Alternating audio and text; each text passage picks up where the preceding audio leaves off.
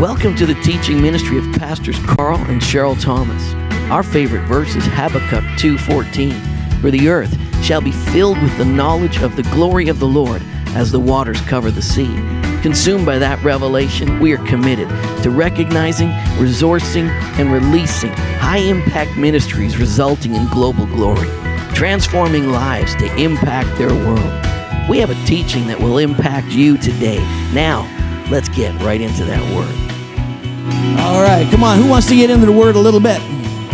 All right, so we're going to work on this week, we're going to work on Ezra and Nehemiah. They're the last two historical books at the end of the Old Testament. So we're going to talk about Ezra and Nehemiah and a bunch of stuff and a little bit of recap in the Old Testament. But uh, uh, this, this sermon I've actually called Moralism Rides Again. Moralism Rides Again. I couldn't find a better title than that. I was trying. I was going to call it Oops, but no. But moralism rides again. I, I, I, like Ezra and I like Nehemiah and I like their desire, I like their passion, I like their heart, but I hate the results.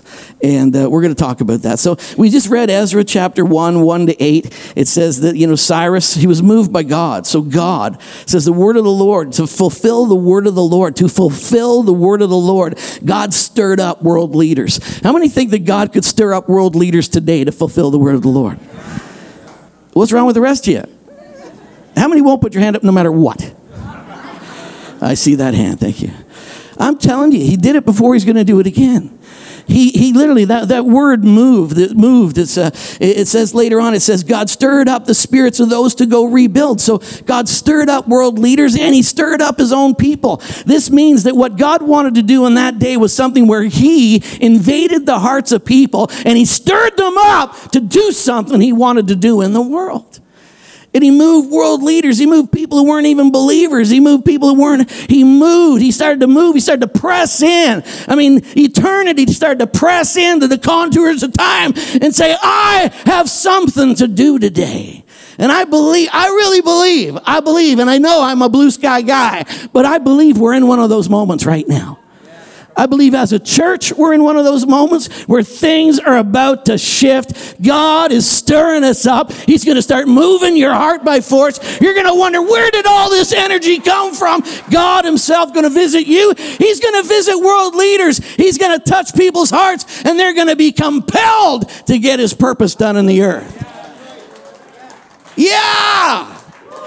And that's what happened then, I tell you, but he's still that God. He roused them. The word, the word to stir up is the word ur. Ur. See right there, U W R, to move by force, to rouse, to incite, to stir up. God ur, in the hearts of kings, He ur, in the hearts of His people. God ur. Just do that. Have a mint first, but then do that to your neighbor. Gracious act initiated by a loving God. It's God's work from beginning to end. God initiates it, He continues it, and He brings it to a glorious conclusion. It's a work of God. Jeremiah 31, when, when I hear about those words, I think about words we've read. Re- Jeremiah said, Behold, the days are coming, says the Lord, I'll make a new covenant. Say, new covenant couple weeks, we're going to step into the new covenant.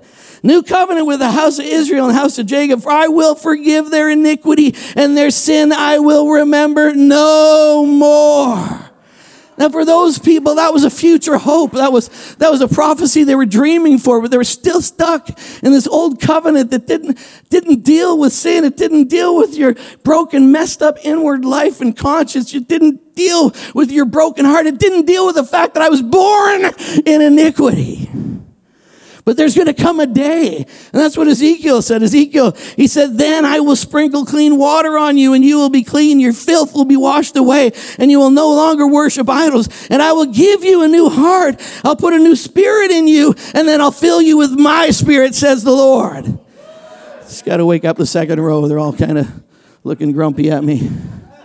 You know, I can see you people. I can't see the ones back there, but I can see you. So come with me. Come. Thank you, Terry. Nine o'clock service, all worship. Hmm. All worship and announcements. Ezekiel, Ezra chapter 9. In Ezra chapter 9, it says, Now for a brief moment, grace has been shown us to give us some reviving to set up the house of God for a brief moment. Here's Ezra. Ezra saying, guys, we got to get with the program here. We got to embrace this minute. He said it's a brief moment. Now in the, in the uh, Old, Old Testament language, Hebrew, it's a rega. He says we got a rega. A rega means a brief moment, a specific time, a limited time, a time with fixed boundaries. We are living in a fixed moment where grace is being released to do something powerful. It's a rega.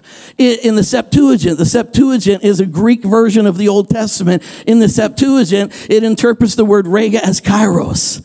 And kairos is, is the word, uh, kairos, is, there's kairos time, which is click, click, click, click. Car, car, chronos, sorry, chronos is like when is he done time, you know? Click, click, click. But kairos is, there's a specific moment. There's a moment, a fixed moment in time. And that's where it says, in the fullness of time, Jesus was born. In the fullness of time, a virgin gave birth. In the fullness of time, Christ was crucified. There's specific moments of, of gracious purpose that are released. And what Ezra is saying is that this is a kairos moment. This is something from heaven. This is a God thing. And God has graciously given us power to do something big in our day. Let's not miss it. Let's not miss that God today, for us as a church, as a people, and as the people of God, I believe globally, we're going to see a significant shift leading up to 2020. And I believe we're going to declare crazy, wild stuff. And what we've been hoping for, we're going to see come into manifestation. That's just me speaking prophetically for fun. All right. It's a brief moment. Now, there are three returns. We're reading Ezra and Nehemiah. There are three returns under three leaders, Zerubbabel, Ezra, and Nehemiah. It was the same pattern happened under all three of them, and the same results happened under all three of them. There was this hopeful beginning of, oh, this is so wonderful, so good, woo, and everybody was excited about it. And then there was opposition, and then there was a disappointing end because all the people fell into the same sins and stuff that got them sent into captivity in the first place. So even we, ah, we were all stirred up, all ready to go. And sure enough, it all went in this cycle of despair, which we've seen everywhere in the Old Testament. This cycle of getting all fleshly stirred up to serve God hard with all our hearts. And then a bit of opposition. and The people fell into the same miserable, wretched life that got them sent away. Can I get an amen? I don't know why, but that was good. Amen. All right, so that's what happened in all of these. So you got these three things happen. So the first guy to go back was Zerubbabel. All right, in Nehemiah chapter 13, 25 and 31, this is the end. Now, in our Bibles, it's separated Ezra and Nehemiah. In the original text, Ezra and Nehemiah were not divided into books, they were one book. But we've divided it into two books, but it was one historical talk about the people who came back out of captivity to restore the temple. But look at the end of Nehemiah. Here's Nehemiah. He, he goes with such energy, resources, all the king's horses, all the king's men. King gives him resources. He has armies. He has all these people. They rebuild the walls and do all that. And then he, he goes back to the kingdom for a bit and then he comes back for a visit. And sure enough, everybody is doing all the same stuff that got them all messed up. So Nehemiah, here's what he did. He said, So I contended with them. I cursed them. I struck some of them. And it's literally pulled out their hair as he pulled out their beards. Don't you want him as your pastor? You guys have had a bad week. Terry, oh, I'm so fed up with you. Ah, Amen. Pastoral Ministry 101. You rotten sinners. Oh, what's wrong with you? Curse you, curse you. That's how it all ends. It ends with these beautiful, hopeful beginnings, and it all ends in a messed up, rotten state. Why? Because carnal, fleshly, try to do good will never ever bring justification. I'm sorry that the church has fallen into the same type of gospel that was preached in Ezra and Nehemiah. If we would do better, God would bless us. If we would be better Christians, we would see a righteous nation. I go to prayer meetings and they all pray, Righteousness exalts a nation. Oh God, we're going to try to be more righteous. If we could only get righteous people in politics, oh, righteousness exalts a nation. So I'm like, excuse me, what does that mean? What? We're praying, Carl. No, I just want to know whose righteousness, what righteousness? Like, if we get better, so if we down here just try a little bit harder, then, then maybe God will visit London. So I, is God upset with us? So I go, I don't even understand what you're talking about. And who determines when we've got enough righteousness? And, and how righteous do we have to be? Because he said the righteousness that you're talking about in the old covenant is the righteousness of God himself. And we could never ever achieve that righteousness. So what kind of righteousness do we need? We need the righteousness that comes from God. And did we get the righteousness that comes from God? Yes. Well, it's really stupid to cry out for what we already have. So because we don't think we have it, we fall into moralism and we keep on, you know, oh boy, I tell you, London's going to get judged. Terrible stuff in London. Do you see all the evil things happening in London? Oh boy, God's going to judge them. Who says? How evil do we get? I mean, how, how much, wow, where do you hit the God judge you meter? Did you not read in the Bible says the world was judged in Christ? Did you not read that at the cross, all sin and, and, everything that, that separated us from God, all sin was judged at the cross? And yet we keep on thinking that God is looking down and, and trying to figure out, you know, if you guys were a little bit better, I'd bless you. Jesus did it all perfectly right. I believe it by faith. Therefore, I am, not maybe, not hoping to be, but I am blessed. But you see, you, get a whole bunch of moralistic lessons. I don't know about you, but I'm reading Ezra Nehemiah and I, I see them, the leaders, trying to say, You people gotta be better. And be careful, don't be worse. I'm gonna come smack you, pull out your beards. If you don't smarten up, because I mean, your sin, God's going to get us. They were in a nasty situation. Nothing could help it. All the stuff, all the rules, all the regulations were absolutely right, but the power to get it done wasn't there because their hearts were busted, were broken, and they were completely separated from God by birth. But thank God he had a birth solution.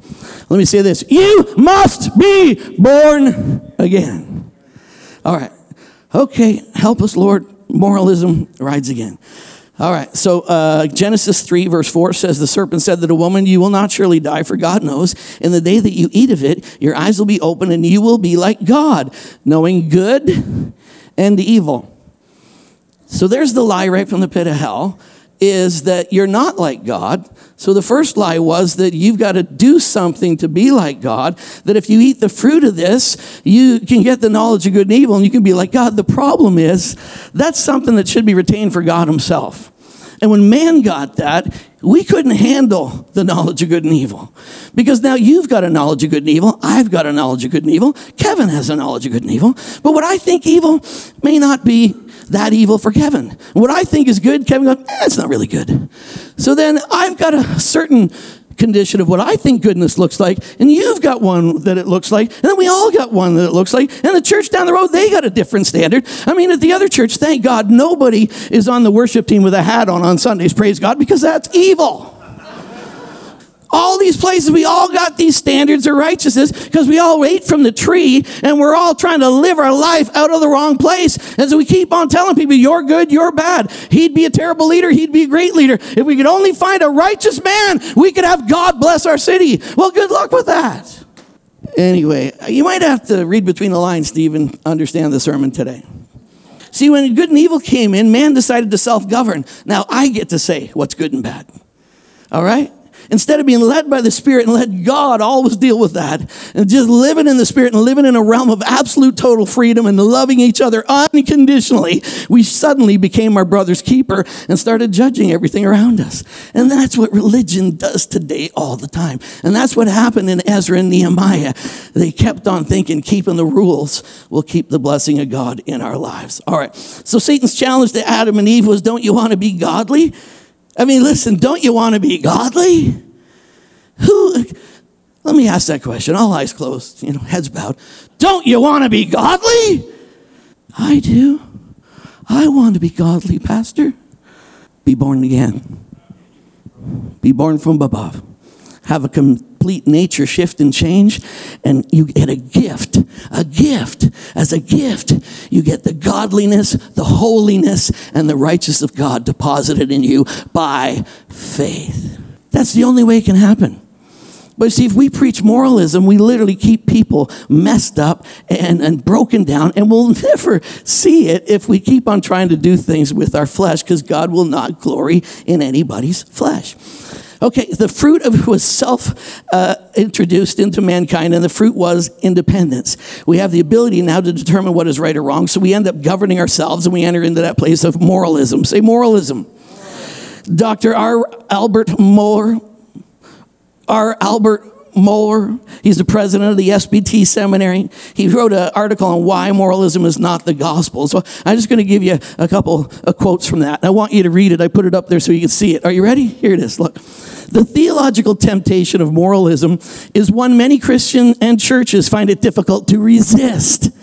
The danger is that the church will communicate both by direction and indirect means that what God expects of fallen humanity is moral improvement. In so doing, the church subverts the gospel and communicates a false gospel to a fallen world. The notes are online. You can read it all over again. The deadly danger of moralism has been a constant temptation of the church and is ever convenient substitute for the gospel. Clearly, millions of our neighbors believe that moralism is our message. Nothing less than the boldest preaching of the gospel will suffice to correct that impression. Let me read that again. Clearly, millions of people, millions of our neighbors believe that moralism is our message. You know, I go to church because it's made me a better person. You know, and, and you know what? You, you got bad stuff going on in your life, but we're good people over here. I'm really good, you know? And you know, you're all bad, so you need Jesus. And you know, you can, you can come to Jesus. It'll change all your behavior. I don't know. I've seen a lot of Christians. Some messed up behavior there. If behavior was the qualification, I don't think I'd make it. I wouldn't take five seconds, my best five seconds in life, to say, Is this good enough, Lord? Am I worthy? I would never make it if he didn't condescend and come down and pick me up. The message isn't come and be self improved. That's why I'm a little concerned. Drove by our sign the other day. It says, transforming lives to impact their world. I like transforming, but, uh, but is it saying that you're screwed up and come here and we can change you? You're a mess. Come to us and we'll make you better. Is that our message? Maybe right in our own mission statement, we have a declaration of moralism. You're a messed up person. Come hang out with us. You'll be awesome. And you know, you'll hear sermons all over the internet. Hey, here's a sermon today. This sermon's going to put you on top, brother. Hallelujah. Here's five steps to just step over top, overcome that. You're going to achieve. You're going to be awesome. You're going to be everything God made you to be. Here's five steps to be that awesome guy. Whoa! It's all over the place, and people flock to it because the knowledge of good and evil sells. How are you today? All right, give me another oh, story. Stay there. Read that again. Clearly, millions of our neighbors believe. Why do they believe that? Why do they believe that? Because the church has preached moralism for generations. And they believe that we are just saying, we're all goody two shoes. The world would be good if you'd all be like us. If only the whole world was Christian and behaved properly like us, we'd all have a good life. That's the same teaching as every other crazy religion. Moralism has been our message. Nothing less than, listen, how do we change that? How are we going to change this? Nothing less than the boldest preaching of the gospel will suffice to correct this impression and to lead sinners to salvation in Christ. Moralism isn't the gospel. Give me another slide. Hell will be highly populated with those who were right, raised right the citizens of heaven will be those who, by sheer grace and mercy of God, are there solely because of the imputed righteousness of Jesus Christ. Moralism is not the gospel. Okay, don't behave like that. We got to show everybody at church we're a good family. Make sure you know your memory verse. Make sure everything. Hi, Pastor. We're the we're the righteous family. Look at us. We got a whole bunch of performance Christianity, and nobody feels safe to be real. I feel like crap. Oops, I better not say that. Hey, blessed, hallelujah, prosperous, good, feeling wonderful. You know, I stand here. The only good thing about me is God loves me. He's poured his righteousness into me. Even Paul said, I don't boast about anything except God. And if anything's been done in my life, it's not me, it's the grace of God at work in me. And yet we still got so much pride and humanity and self righteousness and self effort. We're afraid to say, I failed because I might be judged and condemned by all the moralists in my community. How are you today? Are you okay? I was going to, before I preached, I was going to put a big smiley face on the top of my sermon. Cheryl said I need to smile more. Hell is filled with people who are trying hard. Hell is filled with people trying to say, I'm raised right, I raised my kids right, I raised everything right. Look at me, I'm so awesome. Amen. Ouch, smiling hurts. Should do it more, Pastor. All right, I'm going to read you another quote from a, a theologian that I, I really respect. You ready? Here it is. When you look beyond the moralisms and the apocalyptic visions and prophetic predictions, and you look to see Jesus in the book of Daniel, it's not about prophetic gifts, mantles, and activations. It's not about good behavior and courageous moral living. It's not about prophetic predictions beyond the single fact. It points to Jesus.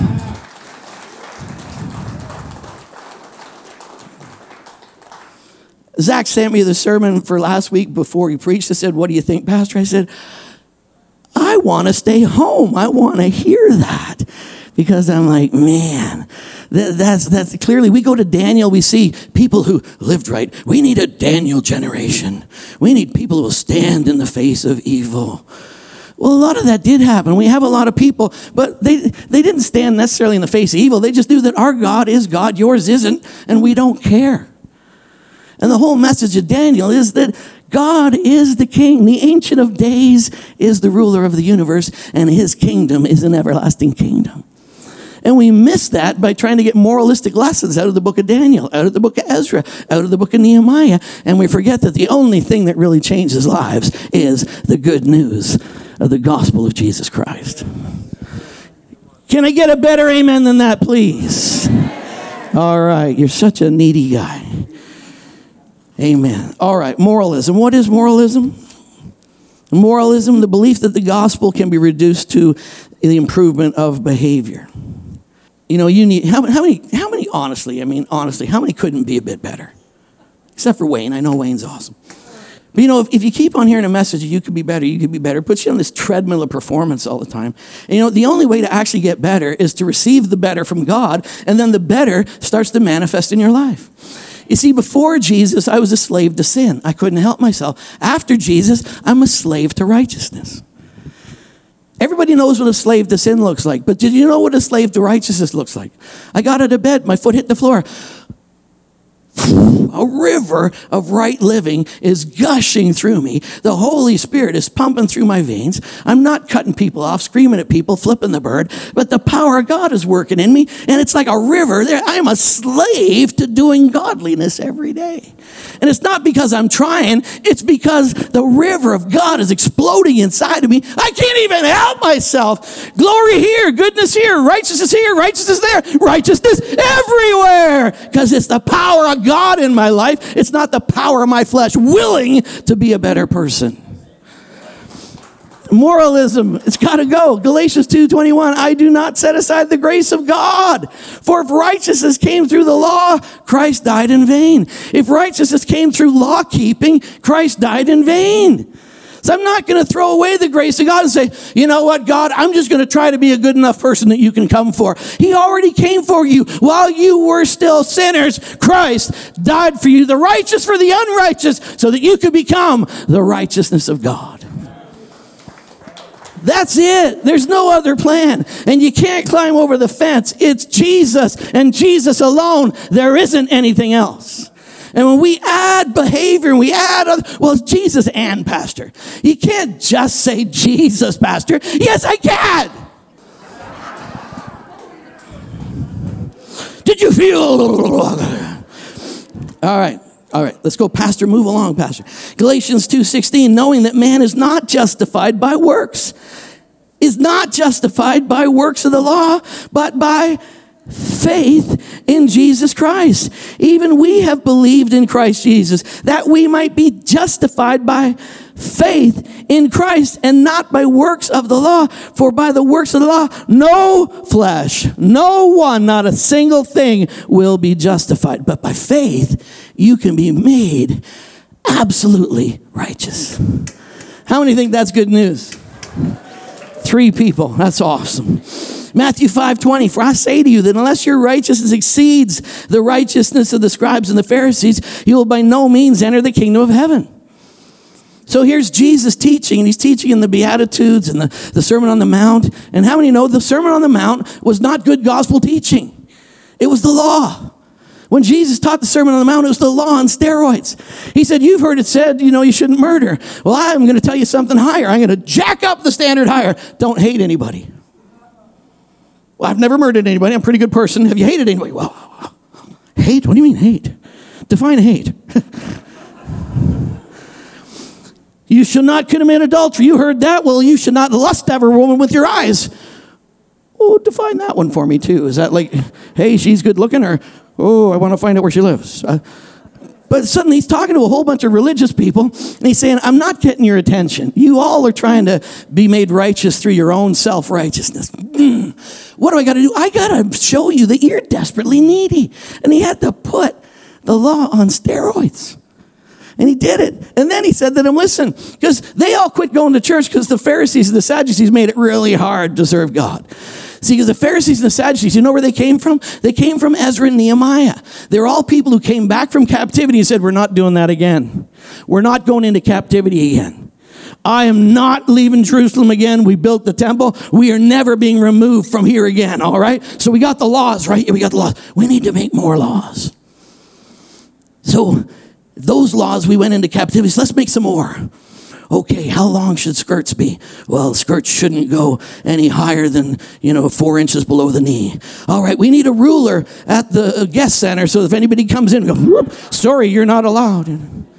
Women can't wear pants. Men can't have long hair. Can't get a tattoo. Well, that's in the old covenant, so we got that one covered. But they literally added all kinds of more laws to it, and they did it. They were a very moral, moral people. So when he said to all these people they're happy following Jesus, You're so much fun to be with. Well, your righteousness has to exceed the Pharisees and Sadducees. They're like, Oh. Well, who can do that? That's the point. Nobody can. You need to be born again.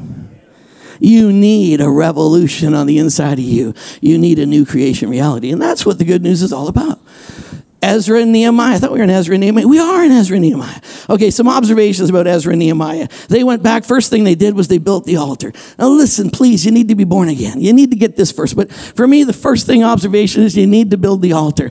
I love Paul. Paul said, For I determined to know nothing ex- among you except Christ crucified, Jesus and Him crucified.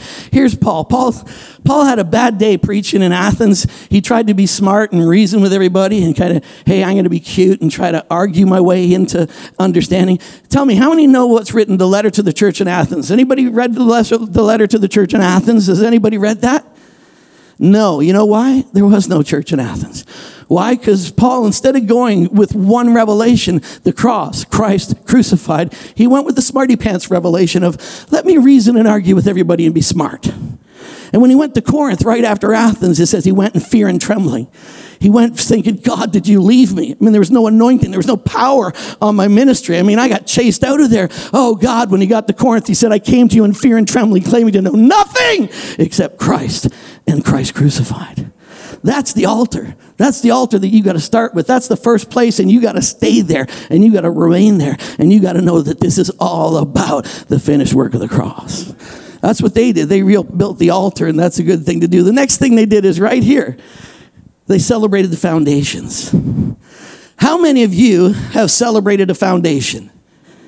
I see a few hands. Why? Because foundations are important. We bought a new home recently, and you know what? I had an inspector come in, and you know what he did? He went right to the basement and he inspected the foundation. Said, This home is over 100 years old, you know.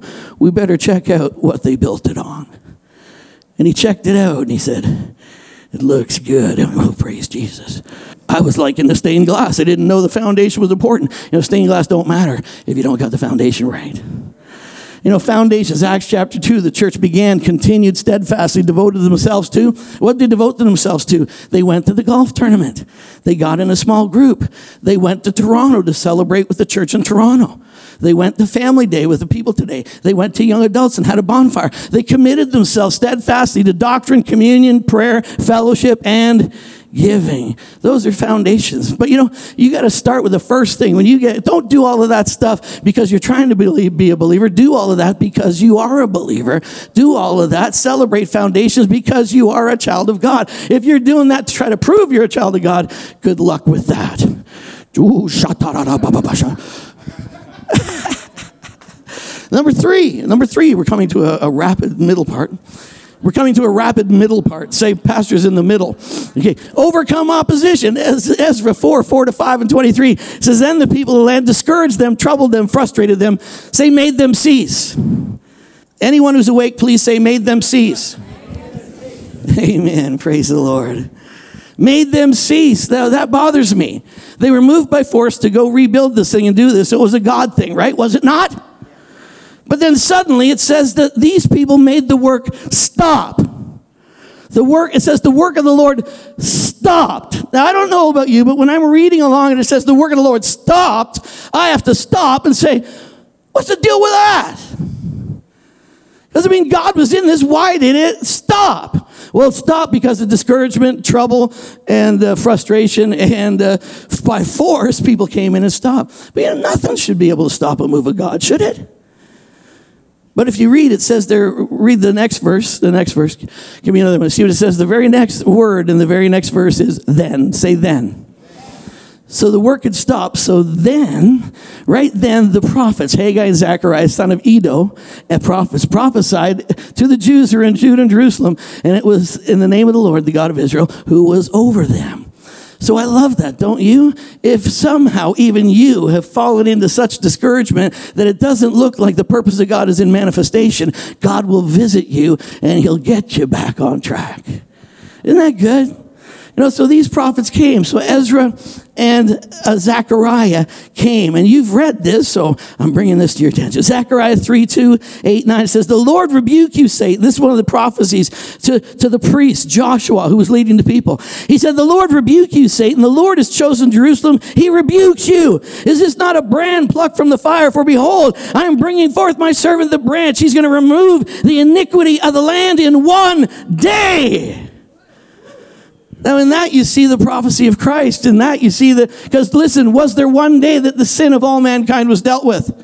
Yes, it's a picture of the cross, but he's saying, Joshua, listen, you've got purpose. Your purpose is tied to the eternal destiny of God Almighty. Listen, the, Satan rebuke you. Whatever you're trying to do to hinder the work of God, the Lord rebuke you, Satan. And he says, Joshua, you are. And he reclothed him and he set him, and he established him, and he brought him up. And he says, You live and walk around here and he encouraged him to get back on with the work. But there in it, we see all of that. All of that is tied to the purpose of God. All of it to bring us to that place where the branch, the servant of God, would remove the sin of the world in a day. Can I get an amen? Zechariah 4, 6 and 7 says, Not by might, not by power, but it's by my spirit. So you gotta get the altar right. It's Christ alone. Then get foundations in your life, but you're gonna have opposition. But even if there is opposition, believe that God's gonna visit you with a prophetic encounter. Zechariah 4, 6 and 7 not by might, not by power, but by my spirit, says the Lord of hosts. Who are you, O great mountain, before Zerubbabel? You shall become a plain, and he shall bring forth the capstones with shouts of grace to it, grace to it, grace to it fantastic prophecy. He sees a vision of two living trees, olive trees. He sees running from those trees uh, a, a, funnel of oil running to those into a big bin, and then it's being dispersed, the oil from those trees. And you know, when you get a vision, a really good thing to do is what he did. What does it mean, Lord? And the Lord said, What I'm showing you is there, there is a never ending, ceaseless supply of my power and my anointing to get this done. Don't let anything discourage you. Don't let anything hinder you. Don't let anything get in your way because the power of God doesn't come in dribs and drabs, but there's a constant living flow of the anointing. It's not by might, it's not by power, it's not because of your effort or your good deeds. It's because of the anointing and the power of God that shatters yokes and brings a breakthrough. And that never ending flow I took you, pulled you out of the fire. I clothed you. I gave you the right to stand in my presence. And now there is a non-stop flow of my power in your life to do everything I've called you to do. And that's what the word of the Lord is to these people. What I love about it is grace to it. Grace to it grace to it because it's the grace of God that's going to make this happen. Say grace. That should be big time in everything you do because it's all about the grace of God. Let me give you quickly another five point sermon. Not kidding. Speak grace. Speak grace. Little outline from this passage. Speak grace. If you speak grace, obstacles are removed. It says mountains become like a plain. Here's a good reason to speak grace to it mountains become a plain. If you lean into God's power, get rid of all your self righteousness and your efforts thinking you got anything to do with it, speak grace to it, and that obstacle will be gone completely. Settle down, there's more. Second, victory is certain. The hand that begun it will complete it. What I started in your life, I'm going to fulfill it. What I started with you, nothing can get in the way of it. You see what happened? The work of the Lord stopped. But it said, listen, nothing will ever stop what I've called you to do. Nothing. You just speak grace to that obstacle, it'll be gone. And know this it is absolutely certain that I'm going to complete what I began in you. Third thing, this is a prophetic word to you. It's in Zechariah 4, but it's to you. Celebrate small things.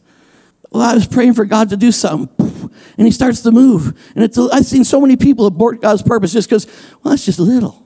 Sometimes it may be a small thing for a long, long time. What is it, a bamboo tree? You, you sow the seed, you water it. It's not till like 10 years it starts to sprout up. Does anybody remember that? There, see, John knows. He told me that's right. You go check it out on your own. But if you sowed that, you put it in for 10 years, you're watering, you see nothing, you're like, let's deal with this. But you know, when it starts to grow, it'll grow like 30, it's like goes like 30 feet in just a matter of days. But you know what? In the 10 years that you saw nothing, you had to be faithful. Don't despise something that may look small or it's got a small beginning. Don't always think, well, I'm all that. I wanted more than this. More than this is guaranteed and it's there, but you can't despise the day of small things. Two more, two more. Holy Spirit's eager to, it says, these seven eyes, they rejoice. The Holy Spirit is ready to act. He's eager to act on his word. Fifth thing, unlimited, ceaseless supply of the anointing. It's a living. He didn't show you vessels with oil in it. He showed you trees. Why did he show you trees? Because trees are living. Trees are an eternal resource and they will never stop giving the oil in your life. You have a ceaseless supply of anointing to always get. Oh, the anointing is dissipating. Oh, the anointing is lifting. No, it's not because that's a ceaseless supply that will never stop flowing to your life to give God's power to you to do everything He's called you to do. Oh, settle down. Please. I know that's, I just heard that God has given me a ceaseless, unlimited supply of His power to do His purpose in my life. What's, what's for lunch?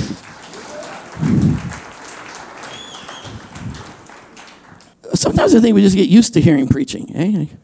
Blah, blah, blah, blah, blah. Blah, blah, blah, blah, blah. Blah, blah, blah, blah, blah, blah, blah, blah, blah, blah, blah, blah, blah, blah, blah, blah, blah, blah, blah, blah. Blah, blah, everybody, blah, blah. How can we get familiar with there is a living, powerful flow of His power that is always accessible to me. It'll never leave. His purpose for me, He's guaranteed it. Nothing's going to stop it. He's committed to it. Blah, blah, blah, blah, blah, blah, blah, blah, blah, blah, blah, blah, blah. If I were a visitor, I'd be looking, well, what he just said was pretty amazing, but I don't think they really agree. Or maybe they've heard it so many times before, they're just like, yeah, the anointing again, yeah, whatever. Hello? They celebrated foundations. Look, the foundation is done. Whoa! Glory! Woo! What are you excited about? The foundations! Woo! We're having a prayer meeting. Whoa! We're reading the Bible through the whole year. Yes!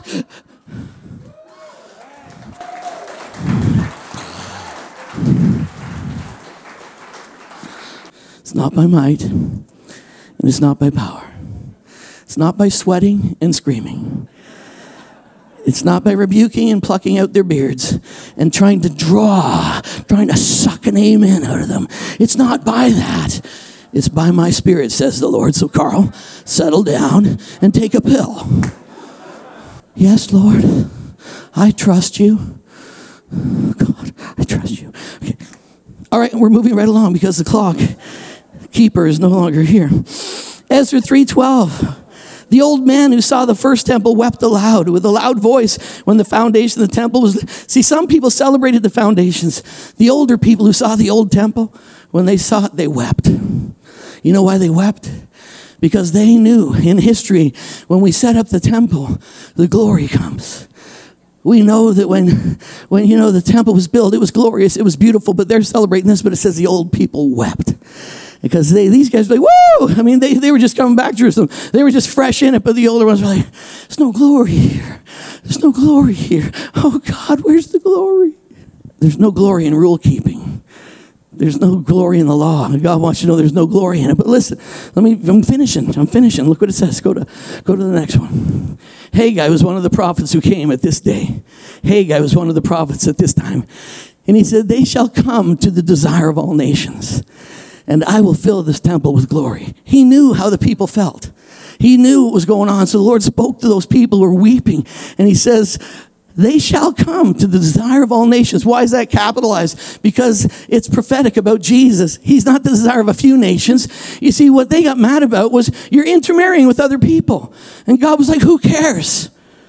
God says, it's not about that. I want all nations to come. And that's why in Malachi, God, they said, you people who've intermarried, you have to divorce them now. That's why Malachi prophesied, I hate divorce. Because the religious leaders today were saying, you got to divorce those people, cast them away. But Malachi said, I hate divorce, says the Lord. Don't separate these people. Don't you know that my heart is for all nations? He said to all nations, the glory of the Lord, that I will fill this, this temple with my glory, says the Lord. The glory of this latter temple shall be greater than the glory of the former, says the Lord. And in this place I will give peace, says the Lord of hosts. What's he saying? And it never did. That temple never came close to Solomon's temple. What's he saying? He's saying the temple, us. He's saying in the future, there's a temple that I'm building, living stones. I'm building a beautiful place. I'm putting people together. And the glory that's going to be on the house of God, the church of Jesus Christ, the glory on that is going to surpass every other glory. And I'm going to fill it with my glory. And all the nations will come and my peace will fill the earth because the latter temple will be greater than the former, says the Lord of hosts. Praise God. I only got one more slide. Are you ready? 2 Corinthians 3 15 to 18. But even to this day, when Moses is read, the veil lies on their heart. We've been stuck in the old covenant. We've been stuck in there. It's been hard. But it says there's a veil that lies on their hearts. But when we, with an unveiled face, how's the veil taken away? The veil is taken away when the good news is preached. The veil is taken away when the gospel is preached. When the veil is taken away, we all with unveiled faces behold in the mirror the glory of the Lord. We are being transformed from one realm of glory to another realm of glory, just as the Spirit of the Lord. Listen, what realm of glory is he talking about? The old covenant had glory. He's talking in the context. He said Moses' face was shining with glory. The old covenant had glory, but it was fading.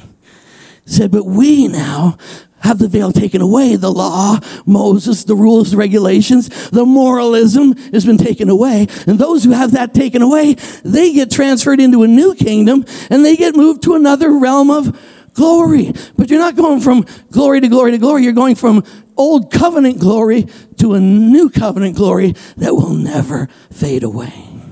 And that's the context.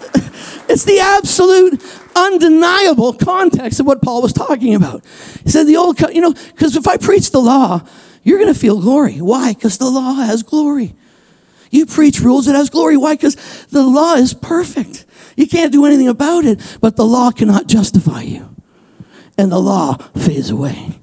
But there's a glory that we've been transferred into from one glory, Old Testament, to New Testament glory we've been moved into an ever increasing glory, the glory of God, a new covenant reality with God, which is by faith alone.